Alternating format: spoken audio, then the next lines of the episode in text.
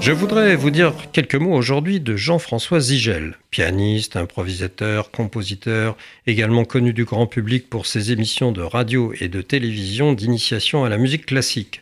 Je l'ai rencontré dans des circonstances assez singulières. En effet, il y a quelques années, lors de la préparation d'un concert consacré à des morceaux de divers compositeurs, mais tous inspirés de la mélodie du col nidré, je suis tombé presque par hasard sur une partition du col nidré de Jean-François Zigel, manuscrite pour piano et violoncelle, faisant partie d'un recueil de douze pièces intitulé Douze chants hébraïques. Je souhaitais évidemment inclure ce morceau dans le programme du concert, mais j'avais cependant un problème. En effet, alors que la partie de violoncelle était écrite très minutieusement, avec toutes les indications nécessaires de nuances, d'expression et de tempo, la partie de piano était au contraire réduite à quelques accords en blanches et en rondes, sans autre précision. Je ne pouvais pas donner cette partition telle qu'elle à un interprète. Je me mis donc en tête de trouver Jean-François Zigel pour lui demander si entre-temps il avait complété sa partition. Rendez-vous fut pris à Radio France, à l'issue d'une de ses émissions Les Clés de l'orchestre.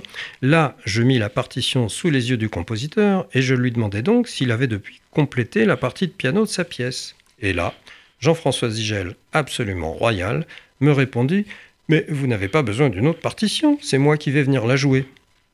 Et c'est ce qu'il fit, car il était disponible pour les deux dates prévues pour le concert, ce qui tenait presque du miracle. D'ailleurs, pour un morceau comme le Col Nidré, un miracle n'est effectivement pas à exclure. Jean-François Zigel a donc interprété ce morceau avec la violoncelliste Martine Bailly lors de deux concerts devant une salle comble, avec une retransmission à la radio suivie d'un CD.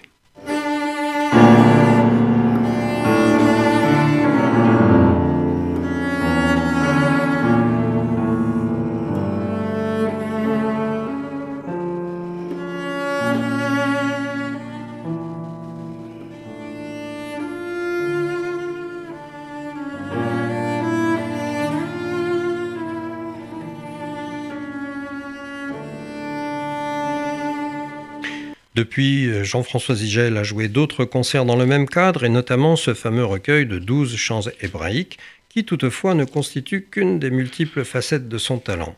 C'est grâce à ses deux arrière-grands-pères qu'a été transmis jusqu'à Jean-François Zigel l'amour de la musique et de l'improvisation, l'un et l'autre étant Chazan, ou pour prononcer comme il le fait lui-même, Chazen.